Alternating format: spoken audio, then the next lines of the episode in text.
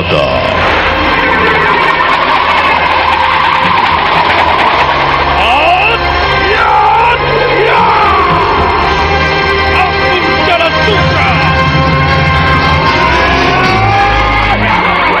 Serial Sandiwara Radio ini berlatar belakang sejarah Kesultanan Mataram, menggetarkan, mendebarkan, menggelorakan semangat, cinta, dan perjuangan umat manusia yang ingin menyibak misteri kehidupan ini. Cerita ini ditulis dan diolah oleh Bua Nergis Muriono, pengarah cerita dan naskah Agung Bahrodi, ilustrasi musik Hari Sabar, teknik dan montase Jenny Mumu, dengan sutradara Ferry Fadli.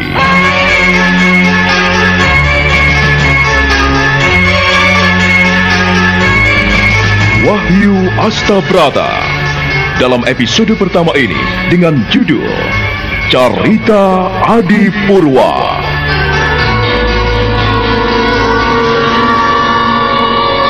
Nyai Wulung sangat terkejut.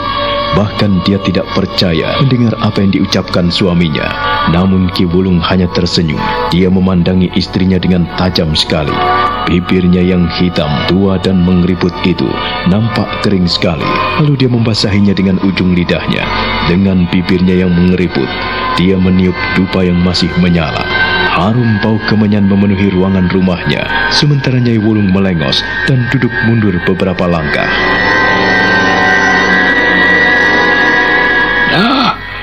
Kau boleh tidak percaya, Nyai. Kau boleh tidak mendengarkan apa yang kuucapkan. Tetapi demikianlah, bahwa cucumu pasti nanti pulang. Ya, selambat-lambatnya satu malam, dia pasti pulang. Kau hanya menghiburku, Kek. Kau hanya membicarakan hal-hal yang tidak menentu. Mana mungkin Sukmo mau pulang? Dia bocah badung, bocah nakal, bocah belingnya amit-amit. Sudah pergi tanpa pamit, mana mungkin dia pulang. Ya, memang pantang untuk menyerah bagi seorang anak kecil yang bernama Sukmo. Sukmo yang dilahirkan oleh ibunya dengan taruhan nyawa, kini menjadi anak yang pintar, cerdik, pandai, nakal, beling dan batu. Tetapi kau harus tahu, anak hanyalah sebuah titipan. Kita orang tuanya hanya sebuah sangkar, Nyai. Kau tahu hal itu toh? Hmm? Anak cucu kita hanyalah titipan dari Gusti Yang Maha Agung. Nah, kita ini apa? Huh? Kita ini siapa? Kau bicara berbelit-belit. Aku hanya tidak percaya bahwa cucumu akan pulang. Itu saja. Kau bicara macam-macam. Aku tidak suka itu. Ya, itu terserah kepadamu, Nek. Aku bicara tentang apa yang ku coba mengetahuinya. Ya, kita kadang-kadang memang diam dengan mata yang terbuka lebar. Akan tetapi kita tidak melihat apa-apa. Sukmo sudah besar. Ia bukan anak kecil lagi. Ia ternyata sudah memiliki pemikiran-pemikiran yang kita miliki, Nek. Kau harus menyadari hal itu. Aku tidak mau tahu. Dia memang bocah badung. Selamanya tidak akan pernah mendengarkan apa yang kita nasihatkan. Itu saja. Bagaimana kita bisa mendidik dan mengajarinya hal baik? Aku sudah cukup sabar, Kek. Coba. Dikasih makanan saja ia tolak. Ngomong saja tidak mau. Apalagi mengucapkan terima kasih. Heh. Aku menjadi sebel dan jengkel sekali. Kau kan tahu, Tone. Hah? Sukmo itu cucu kita. Sudah wajar apabila ia punya sikap dan sifat yang aneh-aneh. Pada dasarnya orang hidup itu serba ingin tahu. Lebih-lebih seperti cucu kita. Dia hidup bukan seperti kita dulu yang selalu tertekan. Sukmo hidup di zaman ini, di masa-masa kita bisa menikmati apa yang kita lakukan. Kanjeng Sultan telah memberikan kesempatan yang baik buat kita, sehingga kita bisa menikmati apa yang kita lakukan. Nah, demikian halnya Sukmo, nyatanya menuntut sesuatu hal yang sulit kita terima. Bukankah begitu, Nek? Aku tidak tahu. Kau ini menjengkelkan sekali. Kau selalu membela cucumu yang salah. Yang ini kek, yang itu kek. Heh, sebel aku. Ah, kau tidak boleh sebel, Nek. Jangan kau taruh kebencian di dalam hatimu. Hah? Kebencian yang kau pelihara di dalam hati akan menimbulkan dosa. Kau harus tahu, Nek, kebencian adalah pembunuhan. Siapa yang membenci sesamanya, sama halnya ia membunuh sesamanya. Aku tidak membenci Sukmo, tetapi aku membenci sifat-sifatnya. Membenci kenakalannya, kebandelannya, kebadungannya. Itu yang aku benci. Aku tidak membenci cucu kita. Tidak. Sedikit pun aku tidak membencinya. Justru aku sangat menyayanginya. Aku marah pada Sukmo, pada cucumu, bukan karena aku benci, tetapi karena aku sayang. Kalau aku membiarkan Sukmo seperti itu, dia akan menjadi anak yang nakal dan tidak karuan. Iya, iya, iya. Dalam hal ini, kau kunilai benar. Kenapa kau membelanya? Membela kesalahan-kesalahannya. Kenapa? Aku, Kenapa? Aku ini tidak bermaksud untuk membela kesalahan-kesalahan anak cucu kita, Nek. Tetapi aku ingin mengerti, aku ingin menyelami, aku ingin memahami sejauh mana dan apa sebetulnya yang diinginkan cucu kita. Itu saja, Nek. Dasar bocah neko-neko, macem-macem. Sudah diperhatikan bertingkah, tidak diperhatikan juga sama saja, menjengkelkan. Oh, Nek, Nek, Sukmo menjadi tanggunganku, Nek.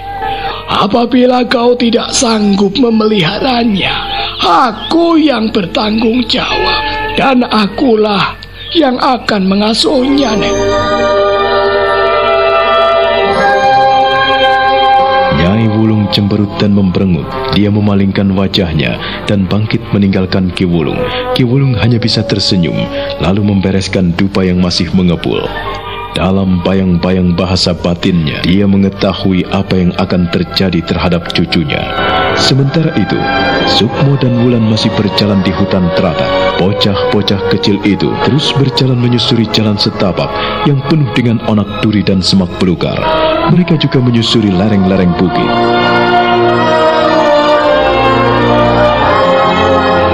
Bagaimana, Sukmo? Kau mau ikut ke rumahku? Sebetulnya aku ingin sekali ikut ke rumahmu, Wulan.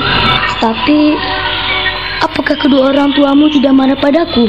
Tidak, orang tuaku tidak pernah marah pada siapapun. Lebih-lebih orang yang bertamu ke rumahnya.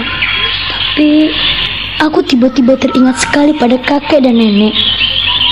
Tiba-tiba aku ingin bertemu dengan mereka. Tetapi uh, aku malu, Wulan. Aku malu untuk pulang ke rumah. Mengapa mesti malu? Kakek dan nenekmu adalah orang tua yang baik-baik. Mereka terkenal di dusun Karanganyar. Jadi, kau tidak perlu khawatir apabila mereka marah padamu. Sudahlah, Sukmo. Kau jangan takut. Kau harus pulang. Kau harus ketemu kakek dan nenekmu. Iya, Wulan. Aku ingin sekali bertemu dengan mereka. Lalu, kau sendiri bagaimana? Aku tidak takut pulang sendiri. Aku sudah terbiasa pergi ke tempat jauh. Sudahlah, sana kau pulang. Wulan, aku rasanya gelisah sekali. Seolah-olah aku melakukan banyak kesalahan. Tetapi tak ada yang mau tahu kecuali dirimu. Ah, kita kan masih kecil, Sukmo. Jadi, banyak persoalan yang tidak diketahui orang lain. Lagi pula, kita ini belum bisa memikirkan diri sendiri. Kita masih perlu bantuan orang tua kita. Sudahlah, sana kau pulang menemui nenek dan kakekmu. Kita berpisah di sini, Wulan. Lihatlah, bukit kundukan sudah jelas sekali dari sini. Dan aku nanti akan berlari, berlari menuju rumah nenek dan kakekku. Aku berpesan kepadamu, Sukmo, agar kau sering bermain ke tempatku. Atau setidak-tidaknya datanglah ke pinggir kali di mana kita pernah bertemu pertama kali. Aku akan berjanji, berjanji menemuimu. Dan setelah nanti, kita akan bersama-sama menemui kakekmu di Gua Tritip. Iya, aku tidak akan pernah melupakannya. Tetapi, kau harus ingat bahwa kakekku hanya mau menerima orang yang direstui oleh kedua orang tuanya. Kalau kau belum direstui oleh nenek dan kakekmu, kau tidak akan diterima oleh kakekku. Kau tahu kan? Iya, aku tahu. Aku akan berusaha untuk meyakinkan hati kakek dan nenek. Kita berpisah di sini, Wulan.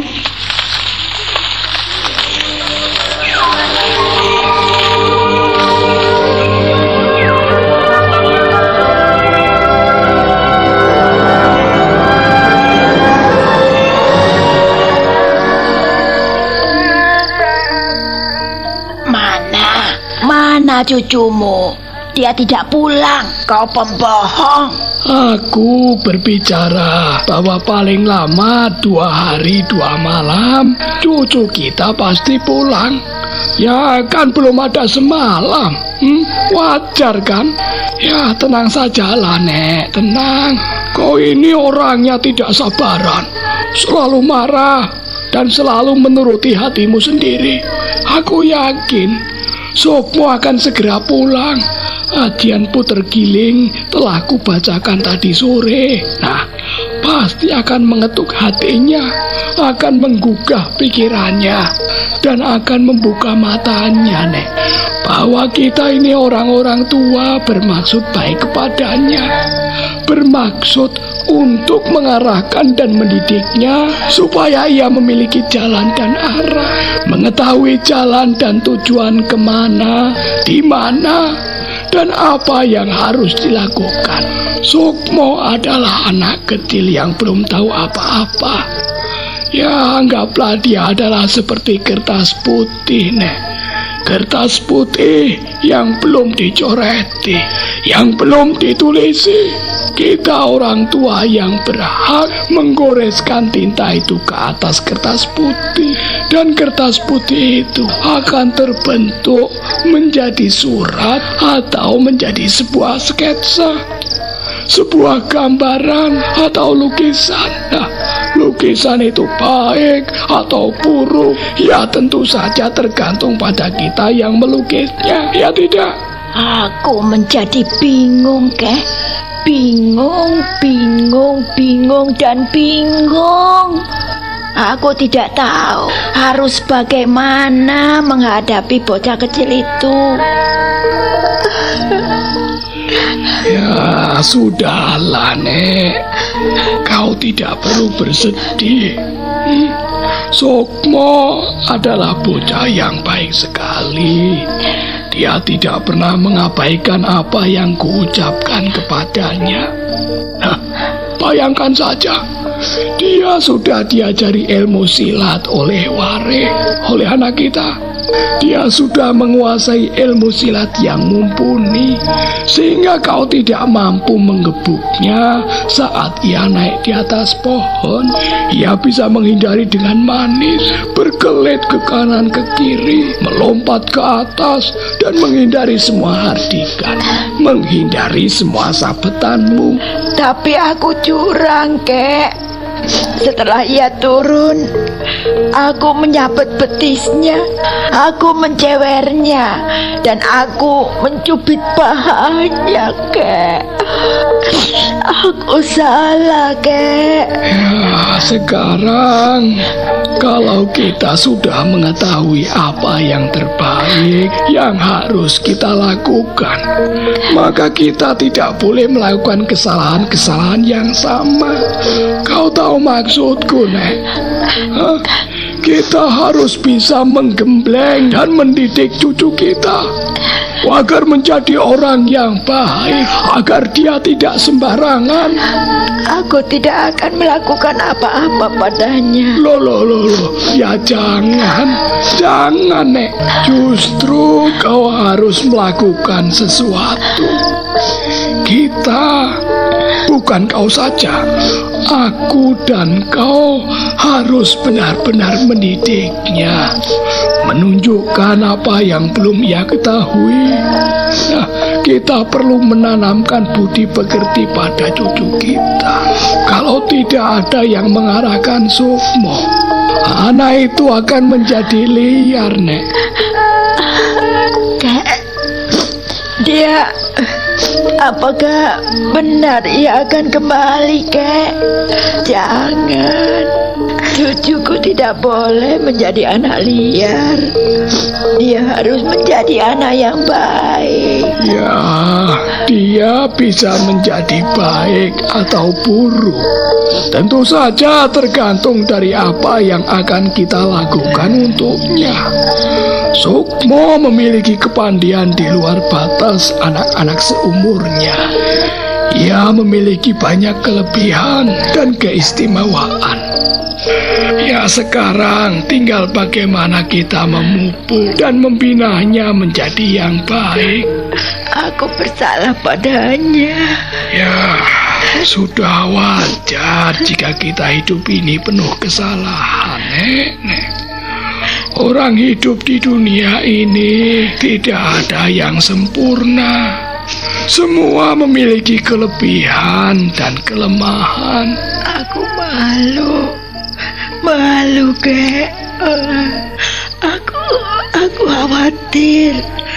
Aku takut sekali jika terjadi sesuatu pada dirinya. Kau tidak perlu malu, tidak perlu khawatir, tidak perlu takut.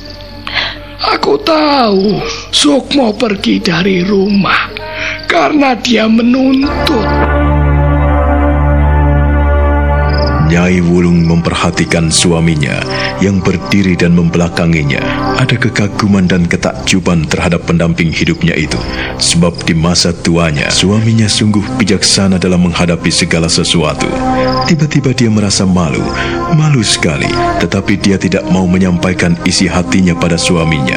Dia merasa lelah apabila teringat Sukmo yang menjengkelkan hatinya. Kadang-kadang kedua mata kita ini terbuka lebar, Nyai. Tetapi kita tidak melihat apa-apa. Kadangkala kita mendapatkan sesuatu yang aneh, tetapi kita tidak takjub, apalagi terkejut.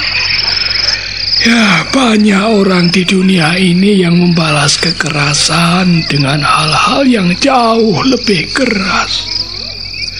Banyak orang yang melakukan pemberontakan-pemberontakan. Dan pemberontakan itu dibalas dengan kekerasan yang jauh melebihi pemberontakan itu. Akibatnya korban bergelimpangan. Lalu apa yang harus kita lakukan menghadapi situasi zaman seperti itu? Apa, Nyai? Apa yang harus kita lakukan? Aku tidak tahu, Kek.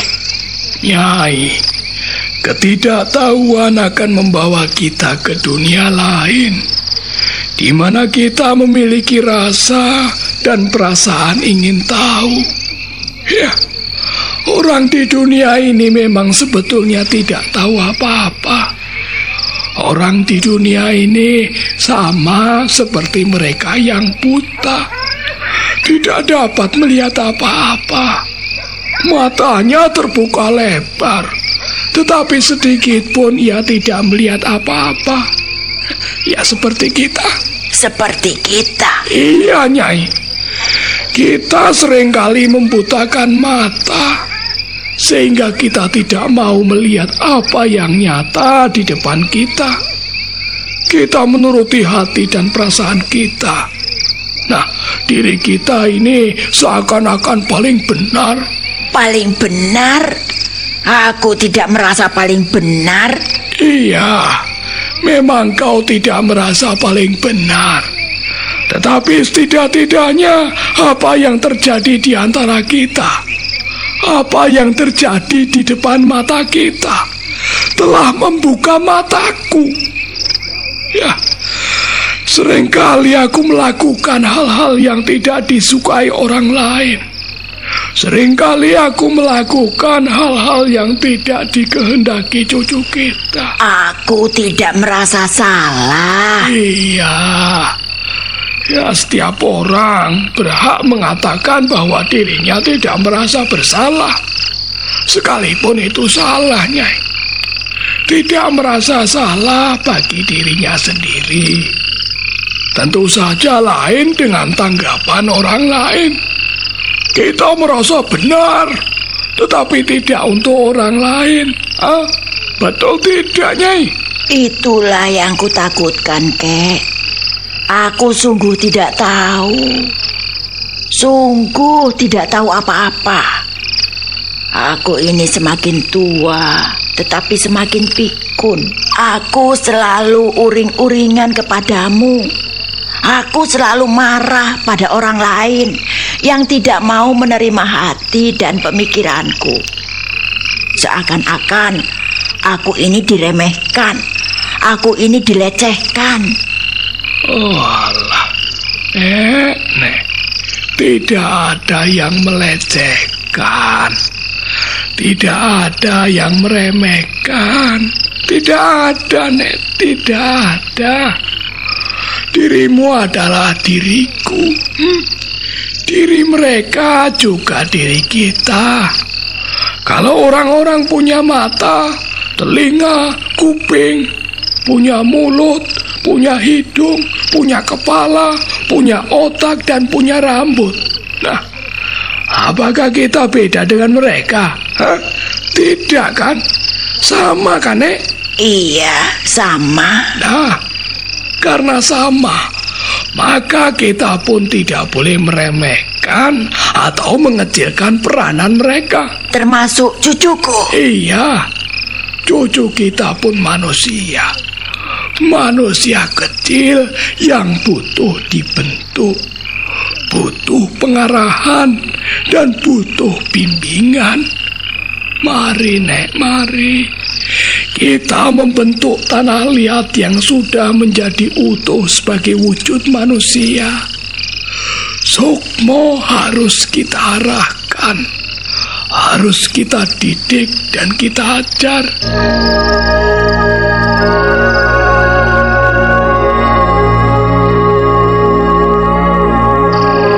Sekarang ku minta kau tidur.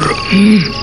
Tenangkan hati dan pikiranmu supaya tidak ada hal-hal yang negatif yang mengganggu hati dan perasaanmu, supaya besok pagi kau bangkit dengan segar bugar dan melakukan pekerjaan dengan hati yang lapang, Nek. Kita kembali hanya berdua ya, Kek.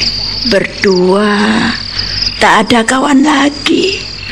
Dulu waktu kita dipertemukan oleh ayah, ibu, oleh orang tua masing-masing, kita hanya berdua, bertemu sebagai suami istri, hanya berdua menjadi pengantin baru, berdua dalam sepi, berdua dalam sunyi.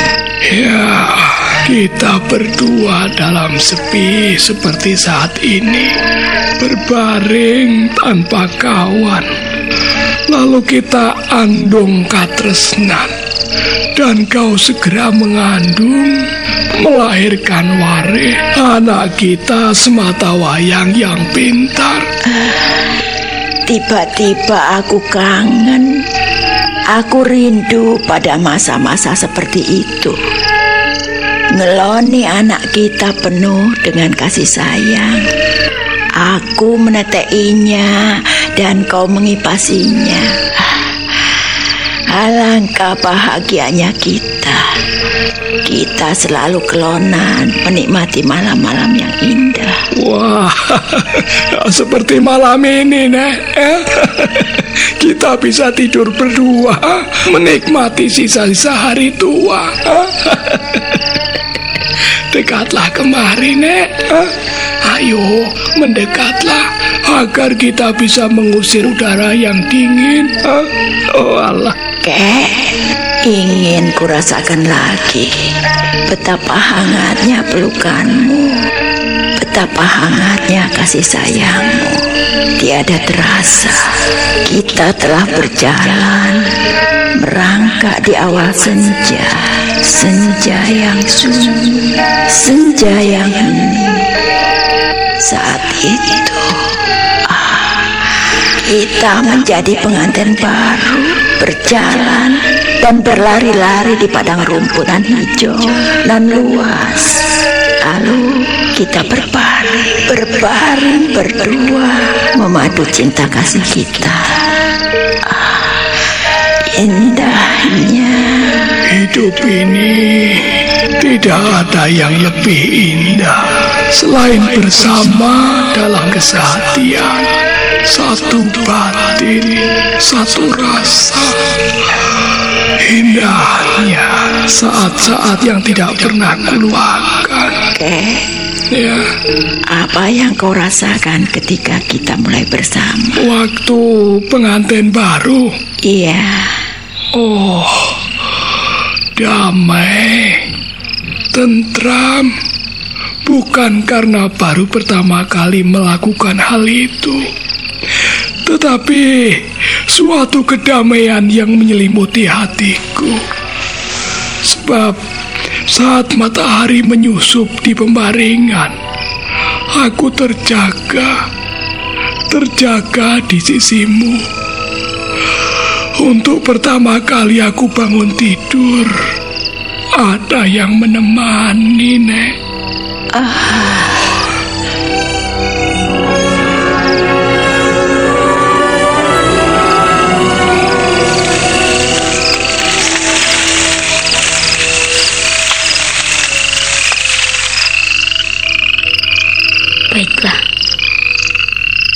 Aku akan tidur di sini. Aku ingin tidur di sini. Uh, uh, aku capek sekali. Capek. Wulan, kau sedang apa ya? Apa yang kau lakukan saat ini? Apakah kau juga tidur gelisah? Oh, tidak. Tidak. Kedua orang tuamu sayang padamu. Kakek dan nenekmu orang-orang aneh yang selalu bermain-main dengan ilmunya, sehingga ia tidak mau mengakuimu. Bahkan ia membentak-bentak kita sebelum akhirnya berbicara tentang apa yang diinginkannya. Aneh, sungguh aneh. Orang-orang hidup di dunia ini memang serba aneh, selalu aneh. Atau aku juga termasuk di dalamnya, melakukan keanehan-keanehan hingga nenek dan kakekku tidak setuju dengan apa yang kulakukan saat ini. uh. Sukmo membaringkan tubuhnya di balai-balai tua, balai-balai bambu yang menimbulkan derit panjang saat dia menggeliat. Dia berusaha memicingkan kedua matanya, tapi tak mampu. Lalu dia berbantalkan kedua tangannya, membayangkan sahabat kecilnya, Wulan.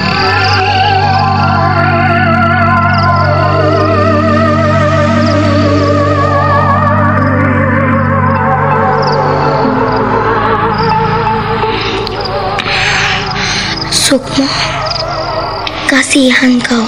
Mengapa aku teringat kepadamu? Barangkali kau saat ini sedang dimarahi oleh nenek dan kakekmu. Barangkali kau saat ini dihajar dengan cambuk-cambuk rotannya. Nenekmu galak sekali demi kebaikanmu.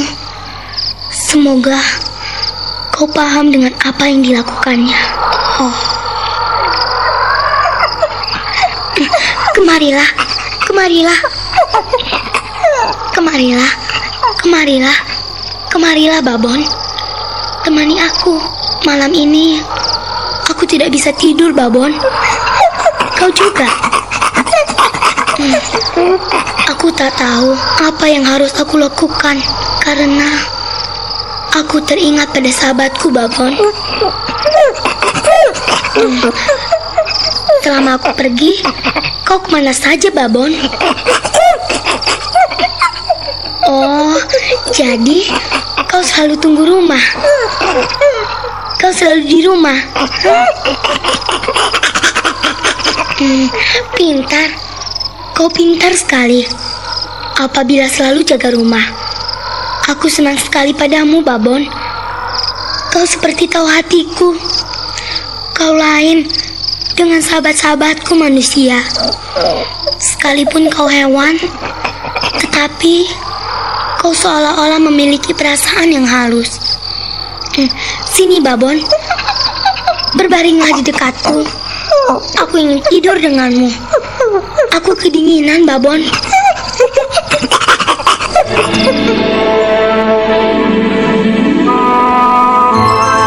Wulan membelai-belai kepala kera itu. Kera yang dipanggilnya dengan nama Babon itu manja sekali berbaring di dekatnya. Wulan mengelus-ngelus kepalanya, dadanya, lalu perutnya, dan menepuk-nepuknya penuh kasih sayang. Kita kembali kepada Sukmo yang berbaring di atas balai-balai bambu. Semalaman dia tidak bisa tidur. Dia mengejar mimpi dan angannya bersama malam yang kian menepi. Di langit timur, langit telah robek, pecah oleh semburat cahaya matahari pagi. Suara burung-burung berkicau riang, menyongsong harinan ceria. Angin berdesir lembut, dingin sekali. Sukmo masih meringkuk seperti kucing yang sedang tidur. Sekalipun dia tidak memejamkan matanya, sekalipun dia tidak bisa tidur, tetapi dia ingin menikmati sisa-sisa pagi.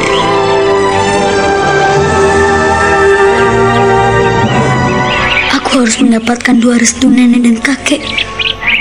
Iya, aku akan menemui Ki Gunung sendiri di dalam gua tritip itu.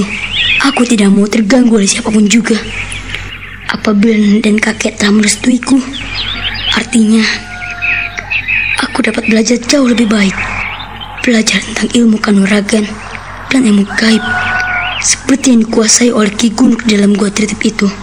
Betapa ia mampu mengalahkan kawan dan lawan tanpa menyentuhnya.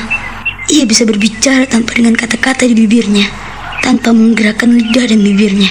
Ah, kalau aku benar-benar bisa menjadi murid Ki Gunung, aku akan menjadi seorang yang paling dikdaya di muka bumi ini. Tapi, mengapa? Mengapa orang tua itu keras hati, keras kepala? Ah, siapa yang tertidur di situ? Oh, Sukmo. Oh, Sukmo, ya, Sukmo, ia datang.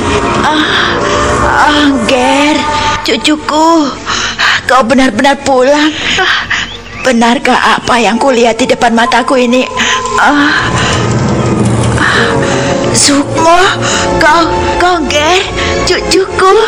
Ah, Kek, Kek, sini Kek, Kek, kakek, eh, Kek kemari Kek. Ada apa, Nyai? Ada apa? Pagi-pagi memanggil berseru-seru. Hah? Mengganggu orang tidur cepat saja. Cepat, kemarilah. Lihatlah kemari, cepat. Ada apa? Ada apa? Kek, kemari. Lihatlah, Kek. Uh, uh, mataku masih perih. Lihat, Kek. Lihat kemari. Uh, uh, uh, aku masih mengantuk. Kakek, Kek. Cepat. Oh. Mengganggu orang tidur saja kerjamu ini. Kek, Sukmo, Kek. Nah, bagaimana kisah selanjutnya? Saudara pendengar, silakan menunggu kelanjutan kisah Wahyu Astabrata ini dalam seri berikutnya. Sampai jumpa.